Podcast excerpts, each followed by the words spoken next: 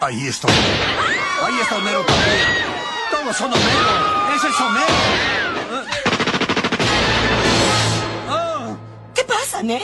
Eh, eh, creo que odio a Homero Simpson. Ah. March, creo que odio a Michael Jackson. No, no, la verdad es que canta bien y es noble. Buenas noches. Y comenzamos con el episodio 34 del CC Podcast y estamos Joe, el locutor. Y Carlos, el locutor también. Y la calaca está perdido. no, quién sabe. No, estar festejando el 10 de mayo. Bien, felicidades a todas las mamás. Felicidades Hoy en su día estamos grabando. Muy bien, Charlie. Saludos esta semana, Charlie. A mi amigazo David. En el Ah, grupo sí. comentemos cómics. Guácala, guácala. Saludos a David de Comentemos Cómics. Ya saben, el mejor grupo para hablar de cómics en todo el Facebook. También al, al devote, a Fernando González Aguirre, también conocido como el Niñote. Super saludos a él y a sus grupos de motociclistas, los Silver Riders y los Tortugos, que se rumora que ya no saben andar en moto. Órale. Sí, ahí vi que nos, nos comentó uno de los videos del CC Podcast. Muy bien, saludos a todos. Oye, Charlie, pues noticias en cochino español no hay esta semana. Este, Panini sacó un próximamente en su página de Facebook, Ajá. puso un especial de Star Wars, puso un número más de The Boys. De Y Conan. creo que. ¿Mande? Conan, el Conan. Nuevo. Ya es el último, no- creo. Sí, ya es el último, Sí. pero no dijo pa- cuándo. Sí, es el. No. Bueno, es que de hecho son dos, dos, dos de Conan últimos. El. Espada Salvaje. El. Espada Salvaje, ese ya nomás le falta un número para acabar. Lo de Jason Aaron, ¿no? No, ese es el otro. Ah, Porque Estados Unidos- el Espada Salvaje, porque ese lo, lo cancelaron en Estados Unidos. Y el de Jason Aaron, ese ya nomás falta un número doble para completar los 12 números que duró Jason Aaron en Conan. Ya después, ese, ese sí va a continuar, pero ya va a ser otro dibujante y otro lector, otro escritor, pero yo ya no los leí, yo nomás leí lo de Jason Aaron. Así es. Oye, bueno, fíjate que esta semana leí el, Bla- el Batman, ya por fin leí el Batman Black Mirror que sacó Televisa, ya ves que lo había comprado en preventa. Y pues, eh, fíjate que hasta eso sí me gustó la historia. ¿Tú lo has leído? He pensado en comprarlo, pero pues la neta sí le saco a la cuarentena. La verdad no lo he encontrado. Yo, como saben, pues estoy trabajando, pero pues nada más Mm. tengo un estricto ruta de trabajo, casa, casa, trabajo. Y donde venden los cómics, pues no me queda en el camino. Claro. Sí, He pensado, pero, pues mejor no, mejor me espero. sí, claro. No, no, eh, eso no es prioridad. La prioridad ahorita es la sana distancia y, y pues así en muchos lados. Igual yo tampoco no he comprado uno de Sandman que salió. nuevo, antes de la- Sí, el nuevo ese ya no lo alcancé a comprar. Y pues nada, pues ahí van a estar para cuando regrese la de la cuarentena, ahí van a estar. Fíjate que, sí- fíjate que sí te lo recomiendo. El Black ¿Sí? Mirror, Batman Black Mirror. Te voy a decir más o menos de qué va. A ver. Tú habías escuchado de, de James Gordon Jr. ¿No? No, es el hijo de, es el hijo de James Gordon Ok. que, que sale, no sé si de- en Batman año 1. Ah, ya sí, ves que tienen, tienen a su bebé. exacto. Pero creo Este- que nunca más volvió a salir, ¿no? No, Snyder es el que lo volvió a sacar cuando. Haz de cuenta que el Black Mirror son los últimos números de Detective Comics antes de los nuevos 52. Y el escritor fue. El escritor era pues este Scott Snyder. Entonces él crea eh, esta versión de, de James Gordon que pues como dice, nomás lo habíamos visto de, de niño exacto. de bebé. Entonces él crea esta versión donde es un psicópata. Y hace cuenta que llega a la ciudad y, y de eso es- de eso se trata el Black Mirror. Son varias historias de, de Batman donde es este Dick Grayson, es cuando pasó lo de Morrison, que, va- que Dick, que Dick es, es Batman. Entonces, la historia es que es- son 11 números, entonces pasan muchas cosas, pero también sale ahí que, que eh, en el fondo que, que regresa eh, James Gordon Jr. y el comisionado, el comisionado está bien eh, asustado ¿va? porque le dicen, oye, ¿qué crees que ya, ya regresó tu hijo? Y, y hay varios números. Eh, haz cuenta que hay números que son puras, es pura historia de, de Dick. Y luego de repente te meten ahí un número de, de Gordon. Y esos, los de Gordon, los dibuja Francesco Francavilla, el que hacía el arte live with Archie. Ok. Y los de la neta dibuja bien padre ahí en esos números. Y son puras historias. Haz de cuenta que hay una, hay una donde este Gordon se acuerda que cuando era niño, cuando era niño Gordon, el Gordon Jr., el, su hijo, Sí. se los llevó a él y a Bárbara de vacaciones. Y resulta que, que ahí donde iban de vacaciones vivía una amiguilla de, de Bárbara, de Bárbara, Bárbara Batichica. Y, y- y resulta que un día se pierde eh, la, la- la niña y la secuestran y creo que la matan. O creo que no la encuentran, no me acuerdo. Y Gordon juraba que había sido el niño. Y resulta que fue un asesino en serie, ¿va?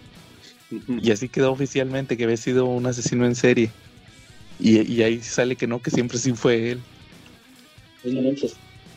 ¿A qué edad fue Sí. eso? Como unos 10, 12 años. Ay, no manches, o sea, a los 10, 12 ya mataban. Sí, te explican que era un psicópata. Y de hecho Snyder lo vuelve a sacar hasta la miniserie esa del Batman que ríe. Ajá. Y yo decía, pues, ¿por qué usa este personaje? Ahí sí ya se hace bueno. Ok. Ah, Ahí ya se hace, en la miniserie del Batman que ríe ya como que ya se quiere hacer bueno, que pide ayuda para ya no ser psicópata. Y acá no, acá es un malo malo. Está, está bien chido. Fíjate que hasta eso sí me gustó la historia. Lo único malo es que como son muchos números, son 11 números. Entonces los primeros números como que están muy diluidos, porque estás viendo ahí otras misiones que tiene Batman Sí. y nomás te ponen una o dos páginas de lo de Gordon. Ya hasta el último, ya todas las historias se juntan. Pero sí, está recomendable esa del Black Mirror, sí te la recomiendo. Muy bien. Oye, ¿tú crees que cuando termine esto de la cuarentena, yo supongo, dentro de mi loca cabeza, que cuando eso termine, las editoriales de cómics, como tienen pues muchos cómics impresos, sobre todo TVG, este, imprimió muchísimos TPBs, muchísimas cosas antes de que nos fuéramos de cuarentena. Y pues muchas las metió en los Ambors y ahorita pues, la gente no está comprando cómics. En mis locas cabecitas supongo que van a ser un 3x2, no sé por qué. Sí, claro. Sí, o sea, no tal, yo, yo no creo que Televisa, sino más bien como Sanborns. Sanborns yo creo que lo que puede hacer es para mover ese, ese stock, también Liverpool, y que tienen ese stock ahí detenido por ya tres meses, yo creo que sí pueden sacar un 3x2 Sí. y, y tratarlo de mover, ¿verdad? Para tratar de recuperar todo eso. Sí, ¿no? Dejar un poquito, tener una ganancia, ¿no? Por lo menos un poquito de activo, ¿no? Sí, pues ya ves como fantástico, ya ves que lo está haciendo. Fantástico que ya va a cerrar tiendas. Saludos al chunga. Y el, el Chunga, nuestro, nuestro gran este reportero, ¿no? También. Deberíamos Sí. de contratarlo para este podcast de reportero, Sí, el chunga. Saludos al chunga. Sí, Saludito. este, historiador. pues ya, ya ves que ellos sacaron que 50% de descuento.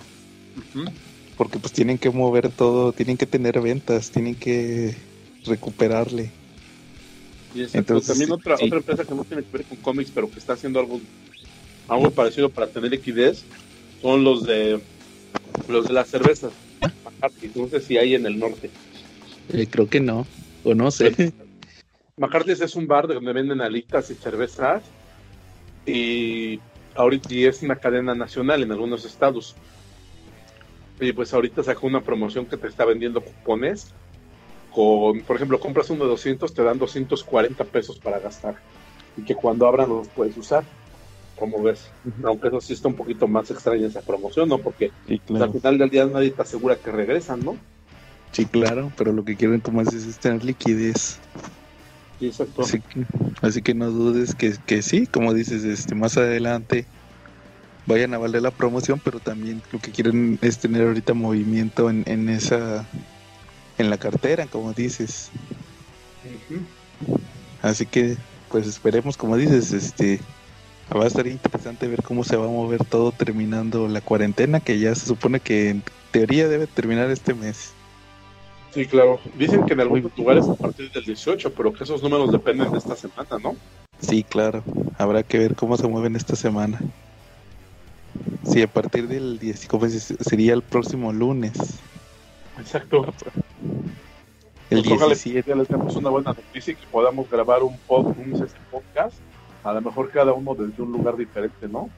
Ah, sí, Pero ya abierto, ¿no? sí, claro. Vale. Sí, muy bien, Charlie.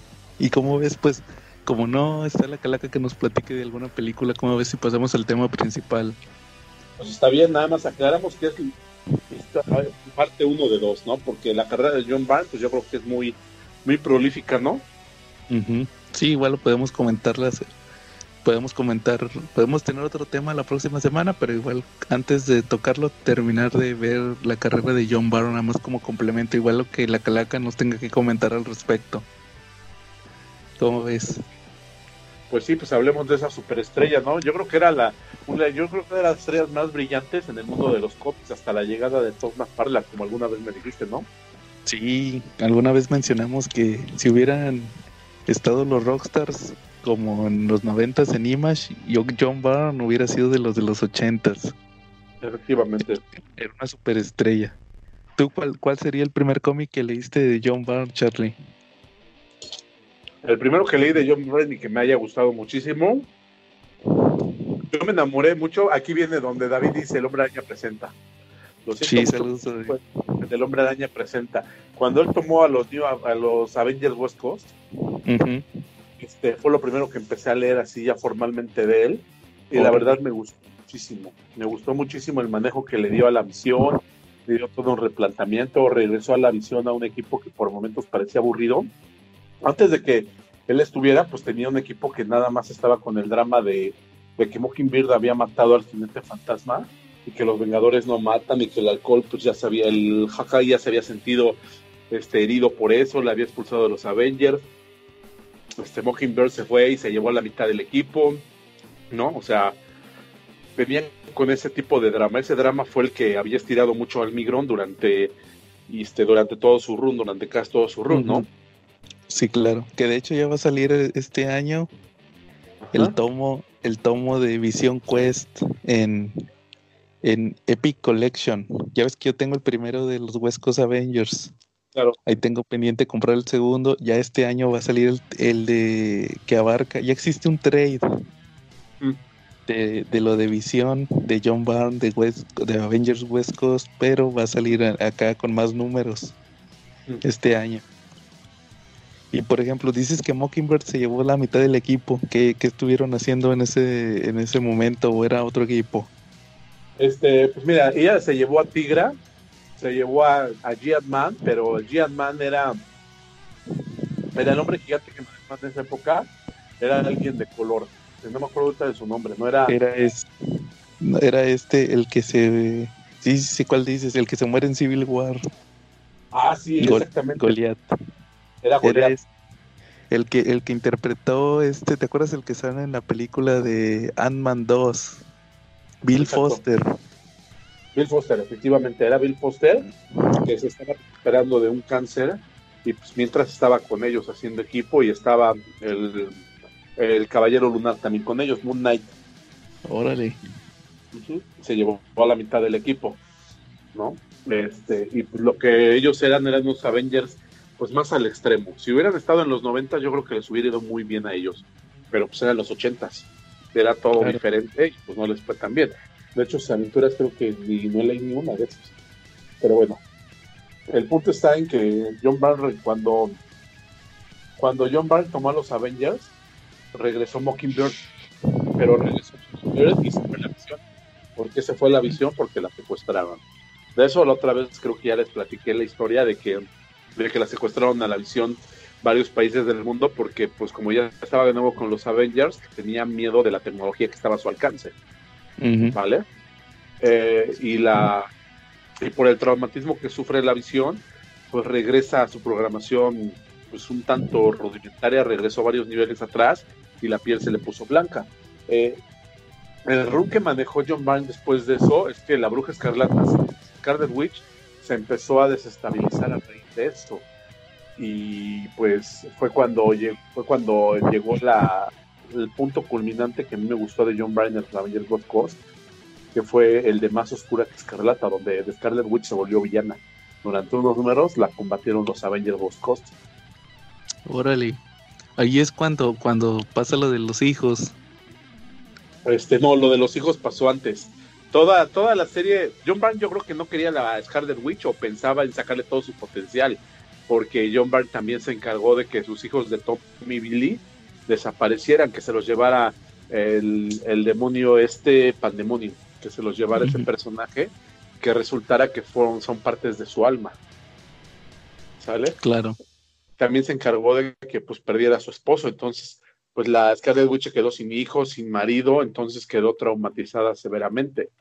Eh, él le daba mucho, le intentó dar mucho juego, o más bien lo logró, le dio mucho juego a los poderes de Wanda y pues la metió hasta como con los amos del tiempo, que era que Immortus también la quería, porque era un, era un punto focal del universo para poder controlar el tiempo.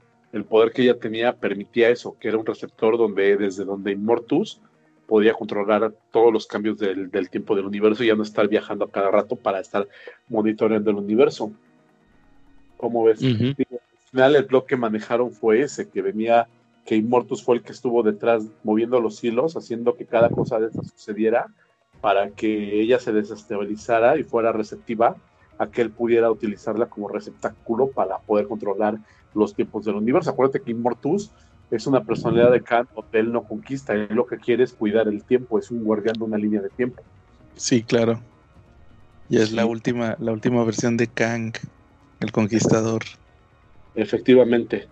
Entonces, pues, ese run fue el que más me gustó, de los primeros que leí de John Byrne completos y fue de los que más me gustó. Anteriormente a eso ya había leído yo el de el, lo de El mundo de Krypton, pero la verdad no, dime. Pero la verdad, este, ya cuando los leí completamente, pues el run de John Byrne y el del mundo de Krypton, digo, diferencia, uno fue cinco o seis números y el otro fue pues, bastantes más números, fue un plot que le duró bastantes números, tardó años, pero me quedo con los Avengers.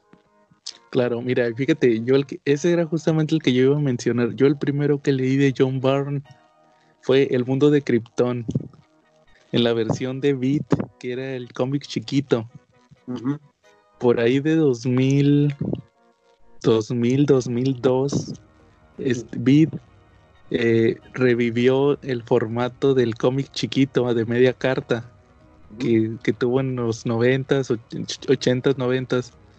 Lo revivió a principios de, de la década del 2000 alegando que por una crisis económica no tenía dinero, o esto te mencionaban en el número uno que por una crisis que tenían de dinero y por no aumentar los precios iban a volver a sacar historias clásicas en ese formato. Y como era la tradición de Bit, el primer número te lo daban gratis. Un amigo mío, o más bien el hermano de un amigo mío, tenía él los dos números uno de Batman y Superman. El de Batman, el número uno, era el Batman año uno, número uno Empezaron con todo. Sí, ese yo lo tengo. ¿Por qué? Porque lo conseguí en una venta de.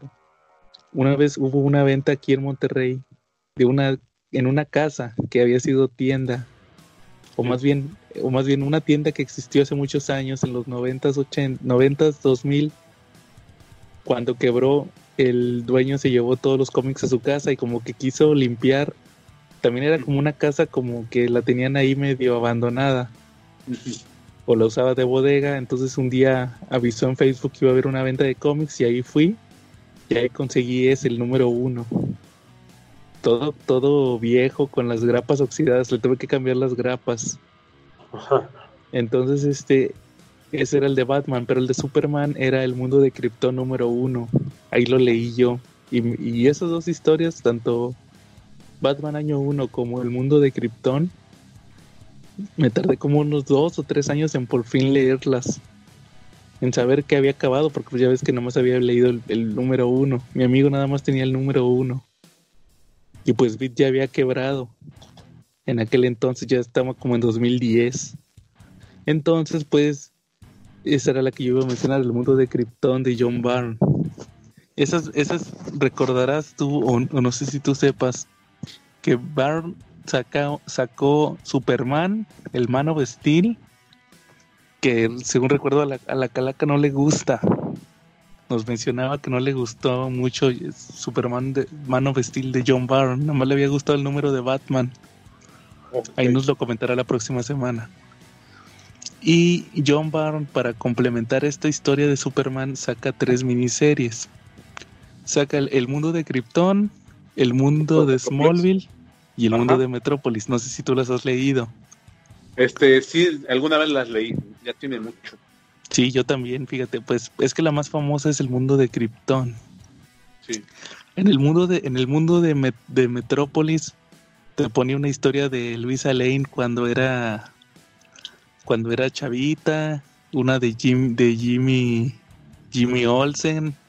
Me acuerdo mucho de, de que ponía una historia de cuando Clark llega a Metrópolis a estudiar, Sí, claro. que se vuelve, que se vuelve cocinero en un restaurante de, en un dinner, en un restaurante de esos de comida, de desayunos y almuerzos, Sí. en una cafetería, y resulta que La se de enamora. ¿no? Como las en las series gringas, como la del de Archie. Como la- Sí, claro, como el Pops, sí, ándale. Y que es la y que la, la la mesera se enamora de él. Y que era más grande, era más grande que él, estaba muy guapo, pero era más grande que Clark. Y te dan a entender que como que andan y luego al final resulta que Clark le presentó al, al que se convirtió en el esposo de ella. Y sí, este, y, y como que hace cuenta que como que esa mesera fue la que le quitó lo campirano, la que le enseñó todo lo que había ahí en la ciudad, va. Típico que era el Clark, que era el típico que llega del rancho a la ciudad. Claro. Y, y en la del mundo de Smallville te ponen una historia de los papás de Clark Kent, que porque Jonathan se había ido a la guerra y pensaban que se había muerto y resultó que Marta se casó con otro. Y al final resulta que el esposo de que Marta se casó con él por lástima porque se iba a morir. Y se muere el esposo de Marta y les deja el dinero para con el que compran la granja. Mira, qué conveniente, ¿no? Sí, para que vean que no era tan buena la Marta, Marta Kent. La ven viejita, sí, bue- buena la señora, pero no, sí sabía lo que hacía. Le dio alegría a un desahuciado, eso es importante, ¿no? Sí, no, sí, para que veas. Y, y bueno, pero la más importante es el mundo de Krypton, Charlie. Ok. Y una, una historia que a mí, creo, ya te había platicado alguna vez a ti, que en la serie de Krypton, la que salió hace un par de años, que no tuvo mucho éxito porque nomás duró dos temporadas, eh, eh, trataron de tomar muchos elementos del mundo de Krypton que creo que sí hubieran tenido más éxito Sí, si los hubieran. ¿De qué se trata el mundo de Krypton? Pues haz de cuenta que es la historia de un antepasado de, de Yorel y de Kalel que se llama Vanel. Y resulta que este kryptoniano eh, es menor de edad y este es el día de su, pues podría decirse que es cuando cumple los 18 años, que ya va a pasar a ser un adulto. Y va a pasar por un ritual de iniciación kryptoniano y resulta que le dicen la verdad de por qué los kryptonianos viven tantos años, que resulta que es porque tienen clones, clones que están en cápsulas que los usan como refacciones de cuando se lastiman.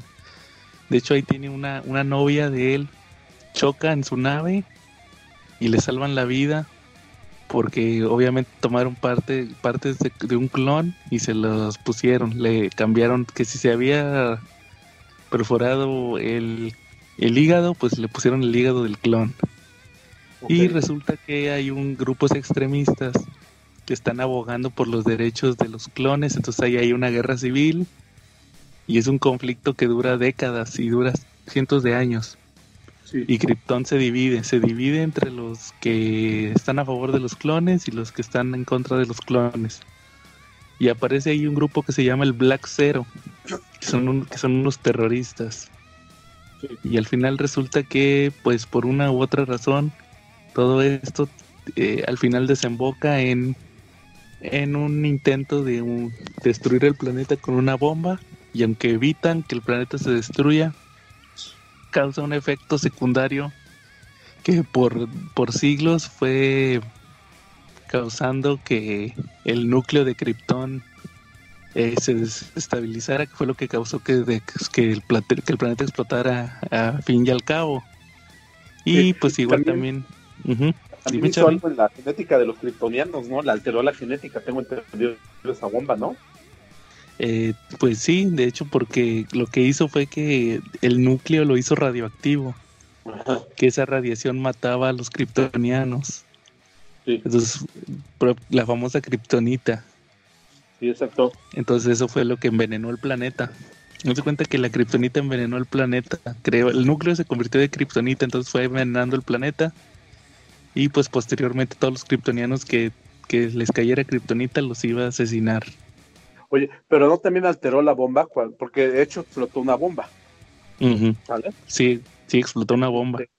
Esa bomba yo, yo tengo entendido que alteró la genética de los kryptonianos y por eso también ellos no podían viajar fuera del planeta. O sea, era una como, como trampa irónica, porque su Ujú. planeta los estaba matando, pero si se iban del planeta los mataban. Por eso la explicación de cuando, de cuando supieron que el planeta iba a explotar, por eso no, no se fueron todos, por eso no emigraron en naves. Era una sociedad Claro. que tenía capacidad de viaje espacial, pero no lo hicieron por eso porque no tenían manera de reescribir su, su código Ujú. genético del planeta sin tener consecuencias. Incluso eh, este Jorel le comenta a Lara que a su hijo él pudo reescribir el código genético, que tuvo oportunidad de poder hacerlo, pero que lamentablemente él ya no puede corregir el código genético de ellos, por eso ellos se quedaron. Sí, claro. De hecho, ese dato, fíjate, lo voy a investigar en la semana y para el próximo episodio te, te traigo el dato exacto de la modificación genética. ¿Dónde, qué cómic es donde dicen eso? Yo no me acuerdo ahorita muy bien si lo mencionan ahí justamente en el mundo de Krypton, pero déjame nada más lo investigo y te, te lo confirmo. Ok, ¿Cómo ves? pues Muy está bien, bien, es un dato muy interesante ese, ¿no? Sí, claro. Que no se ha hablado mucho, porque de repente dicen, bueno, qué tonto Jorel, ¿por qué si ya sabía que iba a explotar, por qué nomás hizo una nave chiquita para que se fuera Clark? ¿Por qué no consiguió una nave grande y se fueron los tres? O sea, no le creían a nadie, no, pues váyanse los tres. Pero no lo pudo hacer por eso, porque no pudo reescribir el código genético de su esposa y el de él. Pudo reescribir el de Clark. claro. Sí, sí te digo. De hecho, de hecho es más, porque acuérdate que Clark no, el Clark de John Byrne no nació en la, no nació en Krypton. Clark nació en la Tierra. Yo creo que también tiene que ver eso, según recuerdo, porque él era un, era un feto cuando se mandó a la Tierra, según John Byrne, en la Matrix. Exacto. Y él nació en la Tierra, entonces por eso, por eso pudo salir de Krypton. Igual déjame nada más reviso bien ese dato y te lo confirmo. Ok. Oye, bien, también John Byrne fue el que sentó las bases de la compra del planeta, porque el planeta, eh, según la mitología de Superman, era del Lex Luthor, era un periódico que pertenecía al Lex Luthor. Eh, y resulta que Perry White no estaba muy contento.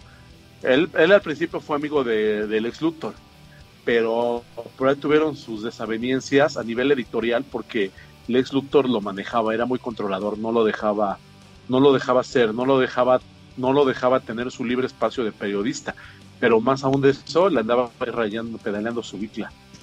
Este, se rumora que el hijo de Perry White, Jerry White Jr., este, es, es, hijo de realidad de Luthor. Entonces, este, pues Lex Luthor no estaba nada contento con esta sociedad, perdón, Perry White, y hizo lo necesario para poder comprar el planeta. Este, también fue John Byrne el que sentó eso, eso sí no lo recuerdo. Ok, no, fíjate, ese, ese dato sí no me lo sé. Igual Sí, lo porque puedo incluso- revisar. Consiguió inversionistas, alguno que otro dudoso. Por ahí fue hasta con un inversionista asiático, Lee, Link me parece, que era así como, como un rival de negocios a menor escala del ex Luthor. Entonces consiguió varios para tener la fuerza suficiente para ponerse a Luthor y poder hacer una compra agresiva de acciones y comprar y tomar el control del planeta.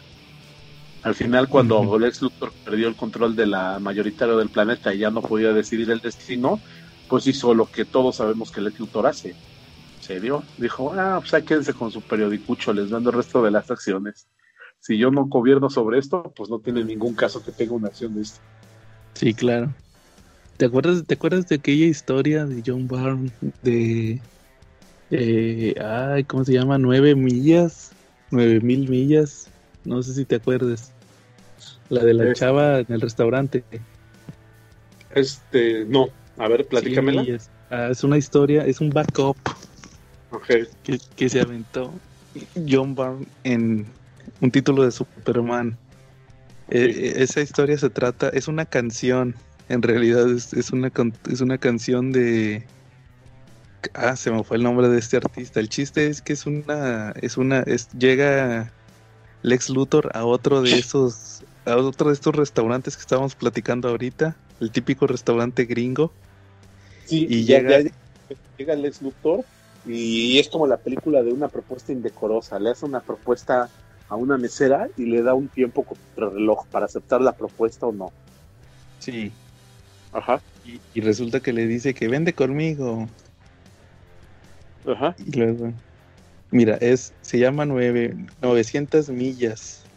Ok, Es de John Byrne, sí. Y entonces se de cuenta que le dice a la muchacha que, pues que se vaya con él, que, que se, que me dice, mira, mira, tú no tienes futuro, tú eres este, una mesera y de seguramente tú te casaste con él, eras la chava bonita de la prepa y seguramente te casaste con el mariscal de campo, con el quarterback y él ha de ser mecánico y te voy a ofrecer 100 mil dólares, me parece que le dice, por irte una noche conmigo.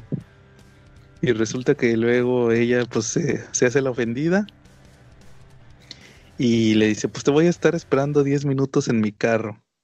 Y de volada pues le dicen las, le dicen las, este, las otras meseras, no, mira que, que, ¿por qué no aprovechaste? Que mira, él nunca te dijo que te iba a hacer nada, él nomás quiere que lo acompañes y te va a dar 100 mil dólares. Y resulta que pues la- ya le dicen, ay, pues mira que a lo mejor nomás va a ser una noche. Y al final resulta que no, pues la muchacha se convence, va. No habían pasado los 10 minutos y ya se había ido Lex Luthor. Y resulta que le dice, que le dice, le pregunta a la, la chofer, traía una chofer mujer, Lex Luthor, y le dice, oiga, señor Luthor, ¿y por qué siempre se va usted antes? Y le dicen, no, mira, esto no lo hago por, si me, si esto no lo hago por el dinero, esto lo hago simplemente porque, porque la muchacha, lo que se tardó en dudarle, lo, lo, se va a arrepentir toda la vida. O sea, él lo hacía simplemente porque sabía que la muchacha toda la vida se iba a arrepentir de haber perdido 100 mil dólares. ¿Cómo ves, Charlie? Es que construyó un personaje maquiavélico y malévolo, ¿eh? Claro. John Byrne es un genio, es un genio escribiendo y es un genio dibujando. Yo creo que en ese punto siempre estará un paso adelante de la mayoría de las superestrellas de Image. O sea, a lo mejor y no tiene el trazo que enamora a todos, como un Eric Larsen, como un Todd McFarlane, un Jim Lee, pero sí tiene una capacidad para, para crear plots muy interesantes. Mira, aquí tengo la página, Charlie. Te voy a leer lo que le dice. Le dice, le dice la chofer, Alex Luthor. Oiga, usted esperó más del usual, jefe. Casi 10 minutos.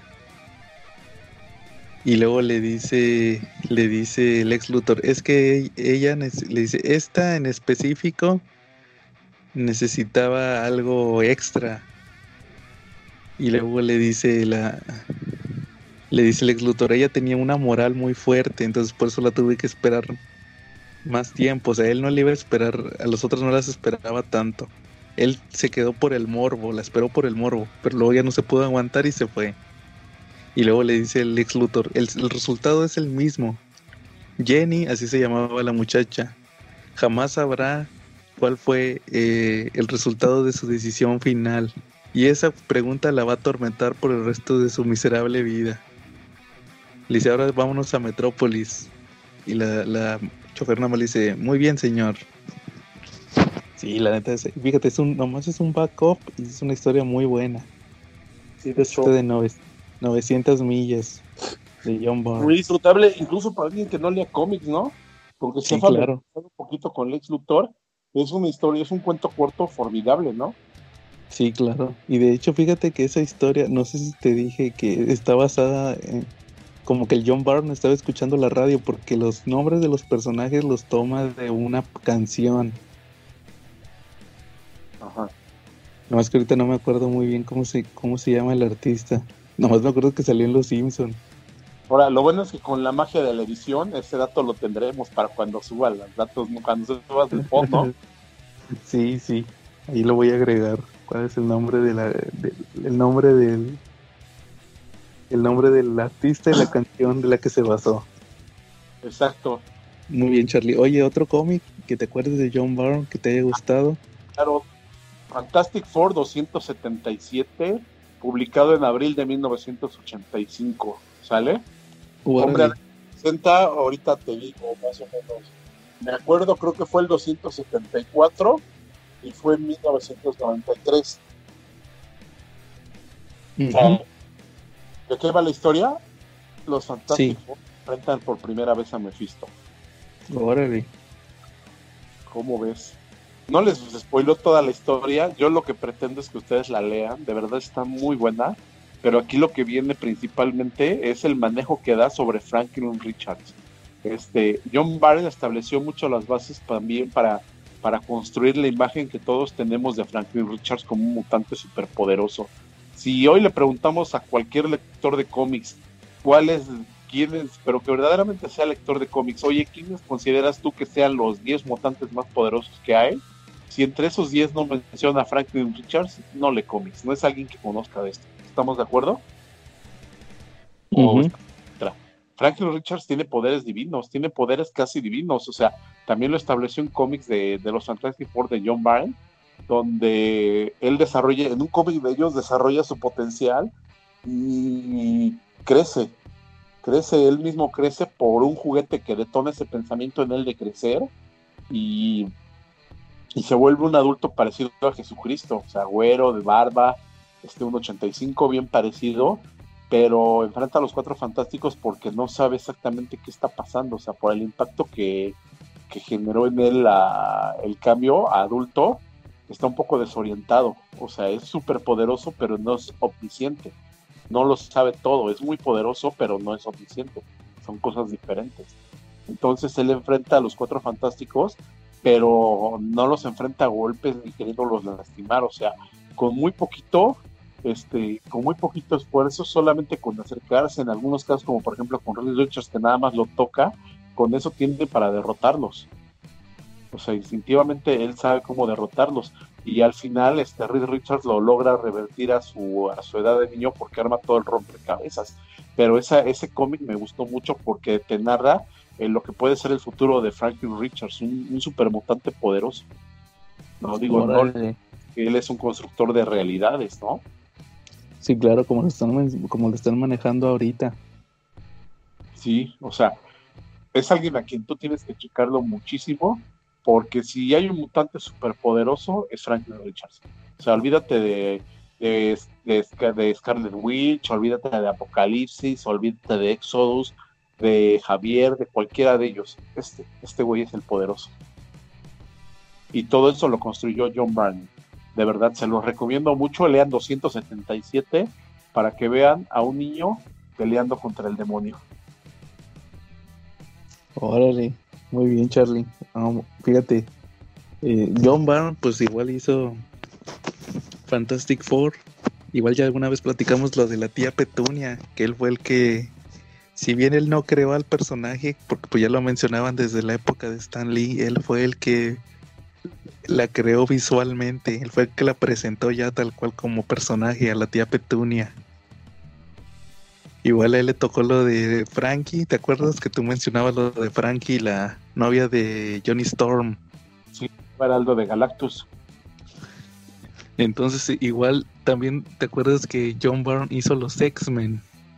Sí, claro. John, él entró más o menos como por el, no, el 109, 108 de X-Men, reemplazando a Dave Cockrum. En la saga de en la saga de Fénix, no en la saga de Fénix Oscura, en la saga de Fénix original. Él entró porque este Dave Cockrum se tardó mucho en hacer un número y hasta tuvieron que meter un número de relleno. En, en, medio, en medio de la historia principal tuvieron que meter ahí detenerlo por un mes, meter un número de relleno y ahora sí el número final dibujado por John Byrne. Y de ahí entró y duró hasta el 142, que es el, el Days of the Future Past, el de Días del Futuro Pasado. Esa fue su última historia con los X-Men. Sí, y ahí terminó de explotar mucho la historia de Franklin Richards, ¿no? Sí, también ahí presentó a, Franklin en el futuro, en el futuro de los X-Men, que era él, él, era la pareja de, de Rachel, Rachel Summers. Sí, exacto. Y de ahí se pues, y, y, y él también creó a Alpha Flight. ¿Te acuerdas? Él creó a Alpha Flight. Porque sí. él quería un, él quería un, él, él, era canadiense y quería un equipo de superhéroes canadiense. Y, y algún otro que te acuerdes, Charlie. ¿Cómo ves si terminamos mencionando algún otro trabajo de, por, por lo pronto por este episodio, algún otro trabajo que te llame la atención? De John Bryan, híjole, a ver, es que John Bryan hay demasiado que llama la atención y... Oye, mira, ajá. ¿Cómo, ¿Cómo, ves si mejor le piensas para el próximo episodio y ahorita te menciono? ¿Tú has leído el Superman Batman Generations? Sí. ¿Qué te parece a ti esa historia? Fíjate pues que yo la volví... Ajá. Pues sí me gustó, me gusta el tratamiento que le da. Digo, John Bryan regresó a finales de los 90, bueno, no regresó, estuvo de nuevo muy activo en los finales de los 90 y los 2000 porque no se fue y nos trajo joyas esas. También tengo entendido que él dibujó la de la de Batman Capitán América, ¿no? Eh, sí, porque está basada más o menos en Superman Batman Generations. Exacto. Él también, sí. este, y, y, fíjate que a mí esa de Superman Batman Generation, la parte 1 me gusta mucho porque también hubo Generation 2 y Generation 3 y esas ya son medio, se me hacen medio malas porque es puro relleno. Haz de cuenta que para los que no han leído Superman Batman Generations es una historia donde durante 80 años en cada número nos presentan eh, en cada número son cuatro números, en cada número vemos dos historias de Superman y Batman pero van pasando 10 años en cada una. Por ejemplo, la primera es en 1939, la segunda historia en 1949. Esas vienen en el número 1, luego en el número 2 es una en el 59 y una en el 69 y así se van. Claro. Y vemos la evolución. Es un Elseworld. O sea, es una historia imaginaria. Vemos cómo se conocen Superman y Batman. Y luego se hacen amigos y luego Lois se embaraza y ahí vemos que el ex, por culpa del ex Luthor, el hijo de Clark nace sin poderes. Y su hija se vuelve súper super chica. Y el hijo de Batman, que es Bruce Jr., se vuelve Robin. Es el Robin de Dick Grayson. Dick Grayson se vuelve Batman. Y luego más adelante, spoiler, se muere Dick Grayson y, y Bruce Jr. se vuelve Batman. Y y al mismo tiempo resulta que se casa con, se iba a casar con Super Chica, o creo que sí se alcanzan a casar. Y resulta que el hijo de Clark, que no tiene poderes, se vuelve, se vuelve eh, ayudante del ex Luthor, porque le crece con coraje, porque no nace con poderes. Y así vemos el paso de los años, este, una historia ahí de generaciones, ¿verdad? Pues por eso se llama Generations. Y, y, ya Generation, esa es una historia completa. Luego ya Generation 2 es puro, están rellenando huecos. Porque, por ejemplo, ahí nos dicen que ahí andaba la Mujer Maravilla, casi no sale. Y luego es ahí en Generations 2, creo, ponen que qué le pasó a la Mujer Maravilla, que se murió Steve Trevor, entonces la hija. Y luego que, existieron los Teen Titans, eso no lo habían dicho. Y Super Chica y, y, el hijo de, de Bruce, de Batman, estuvo en los Teen Titans y todo eso. O sea, tratan de, casi puro rellenar. La, la, única que me gustó que tiene una historia completa es la 1, Generations 1. Sí, claro. ¿Cómo ves, Charlie? Pues sí, comparto contigo tu idea, que la primera fuera un poquito, estuvo mejor estructurada. Ya las otras como que era de que, ay, se me olvidó que esto pasó. También se me olvidó que esto, pero esto no te lo conté, pero también pasó. Entonces, pues, y finalmente pues cayó en eso. ¿no? Sí. Muy bien, Charlie. ¿Algún otro? ¿O cómo ves si ya terminamos por esta semana? Pues terminamos por esta semana para la semana que viene regresar con más de John Vine y otro tema más, lo del podcast, porque acordémonos que no hay cochino español ahora. De verdad que ya estoy, ya estoy, la buena noticia es que yo creo que todos los que teníamos títulos pendientes ya no estamos poniendo al día, ¿no? Porque pues al no comprar nuevas cosas, estamos ahí ahora sí leyendo lo que no le habíamos prestado tanta atención, ¿no? Claro. Fíjate, si quieres podemos terminar, no es de John Byrne, pero fíjate, esta semana leí, volví a leer, ahorita que mencionabas los pendientes, se me ocurrió, se me ocurrió ponerme a leer mi tomo de Alan Moore de las historias que escribió en DC. y, decidí, y decidí comenzar con eh, la de. Este. Para el hombre que lo tiene todo. De Superman. ¿Sí te oh. acuerdas cuál es? Sí, sí, sí, Es la de cuando Superman le ponen la Black Mercy. La flor esa que lo hacía que daba metía a, a, la persona que se infectaba la metía en una ilusión donde le daba lo que él más quería. Okay. ¿Qué te parece a ti esa historia? Ay, de repente me dio como que un bloqueo de, de recordar cada detalle. Sí le he leído, pero no recuerdo exactamente cada detalle. A ver, claro. yo ahorita te digo. Claro, mira, es, es de Alan Moore y, y, la dibujó Dave Gibbons, o sea, el equipo de Watchmen. Ok. Y se trata de que van Superman, van, perdón, van, la Mujer Maravilla, Batman y Robin, que era Jason Todd, en el cumpleaños de Superman. Sí, claro. Y resulta que lo encuentran infectado por esta flor que se la puso Mongul. Un villano que tú conoces muy bien. Sí, por supuesto. Resulta que este Mongul le lo infectó y en la mente de Superman está en una ilusión donde Krypton no explotó. Él se casó con, con su con una actriz kryptoniana y tiene dos hijos. Y, y, al mismo tiempo su mente se es como la Matrix o como en Inception. Su, su, mente de cierta forma se resiste a creer en la ilusión. Y empieza a haber una guerra civil ahí en Krypton. Ahí hay como una guerra civil y una cosa con unos cultos. Entonces al mismo tiempo la Mujer Maravilla se pelea con Mongol y Mongol le mete una fregadiza. Ok. Y al mismo tiempo están tratando de liberar a Superman de, de la flor. Al final se la quita, se la quita Batman, pero se le pega a Batman. Y Batman, Batman, eh, su ilusión es que el día que mataron a sus papás se salvan se salvan y le alcanza a madrea, el papá de Batman madrea al asesino, a Joe Chill. Y, lo, y ya al final pues le ponen la, la flor, la Black Mercy, se la ponen a Mongol. Y ahí tiene unos comentarios interesantes Alan Moore, fíjate, me llamó la atención. Porque al final la Mujer Maravilla le regala una ciudad embotellada de, de Candor pero de joyas, esculpida por artesanos de las Amazonas. Y Superman, y, también le da un beso a Superman.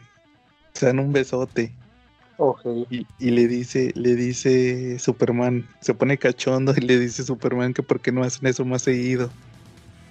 Y este, y, y la Mujer Maravilla le contesta, pues creo que sería demasiado obvio. O sea, sí sería muy obvio que la Mujer Maravilla, que es la superheroína más poderosa, anduviera con Superman, el superhéroe más poderoso. ¿O tú qué opinas al respecto? Mucho tiempo en muchos medios nos manejaban desde películas, programas de televisión y cómics que la pareja ideal para Superman era de Wonder Woman, ¿no? Eh, que porque pues, los dos son los más poderosos, cada uno dentro de su rango, ¿no? Dentro de su género, uno femenino y otro masculino, pero que cada uno tiene un poder que iguala al del otro, ¿no? Que son los únicos que podrían aguantar. Pero no sé, no, no, nunca me, nunca me gustó esa pareja. La verdad. Oye, oye, por cierto, fíjate, ahorita me estoy acordando que el propio John Byrne, fíjate, al final sí estuvo relacionado con John Byrne. A ver. Él, él metió, él y George Pérez metieron eso en sus runs de Superman y la Mujer Maravilla. Hay un número de Superman donde el Superman tiene, ahora sí que tiene un sueño húmedo con la Mujer Maravilla. No sé si te acuerdes, que se despierta así todo sudado, se espanta. No, no, al no, no, eso sí no lo Es- leí. Pero sí sí, te- tengo entendido que George Pérez y John sí manejaban como que esa super relación. Ellos sí, querían eh, que se quedara mejor con ella en lugar de Louis Lane. Y, y luego hay una Action Comics, se me hace que es el Action Comics 500 o 600, no me acuerdo, donde ya por fin eh, se dan, se meten un besote. Se meten un besote y al final resulta que dicen ellos, ellos mismos dicen que sabes que esto no era como lo creía. Sí, es el Action Comics 600. Voy a poner la portada. Y curiosamente los dos tienen relaciones, pero con humanos normales, ¿no? Así es. Se meten un besote, ah, per- perdón, se meten un besote y luego dicen, ah, ¿sabes qué? Este, pues me lo había imaginado de otra forma. Como que al final, este, no, lo que pensé que iba a sentir no lo sentí, entonces, pues, ¿sabes qué? Mejor vamos a seguir siendo nomás amigos. Eso pasa en el Action Comics 600 y ahí es cuando ya por fin ya son otra vez, como dices, con, con, con humanos normales. Claro. Muy bien, Charlie. ¿Algo más? Pues no hay que guardarlo, ¿no? Para guardar algo para ahora que venga la calaca y pues no se olviden de la super tómbola del del podcast para Sí. ver sobre qué tema vamos a hablar de John Byrne. ¿Qué tema te Sí, gustaría? ¿Qué tema crees que te gustaría que saliera que estuviera ahí relacionado con John Byrne? Pues ojalá salgan algún otro autor de la misma época que John Byrne. George Pérez. George Pérez, también podría salir George Pérez en la tómbola. George Pérez estaría padre que saliera. Este, Dave Cockrum también estaría padre. ¿no? Ujú. Chris Claremont. Yo creo que Claremont y Cockrum eh, los tengo como X-Men. Ellos son básicos de mencionarlos en los X-Men. Que Paul Ryan, a mí me gustaría, pero él no es tan prolífico, ¿no? Ah, Paul Ryan que hizo Fantastic Four, ¿verdad? Y Avengers también. Órale. Yo creo que ellos los podemos mencionar cuando salga Avengers. Sí, yo creo que sí, ¿no? O cuando salga un tema de Fantastic Four, ¿no? Sí, claro, también pueden salir en la tómbola. Sí. A ver si este capítulo lo oye y lo corrige el Chucas que ama a los Fantastic Four. Pero creo que los ama nada más los de los, Yo los clásicos, ¿no? Sí, los de Stanley y Jack Kirby. Y yo creo que todo lo demás no le gusta tanto, ¿no? No, no le gusta tanto. Muy bien, Charlie. Así quedó. Y pues, entonces, pues, eso es todo por esta semana. Igual, la, como les dice Charlie, la próxima semana vamos a seguir hablando de, de John Byrne y de otro, eh, otro tema que puede ser otro artista. Ahí vean mañana el sorteo del próximo tema del CC Podcast. Y estuvimos Joe, el locutor, Carlos, locutor. y nos vemos en la próxima. Saludos.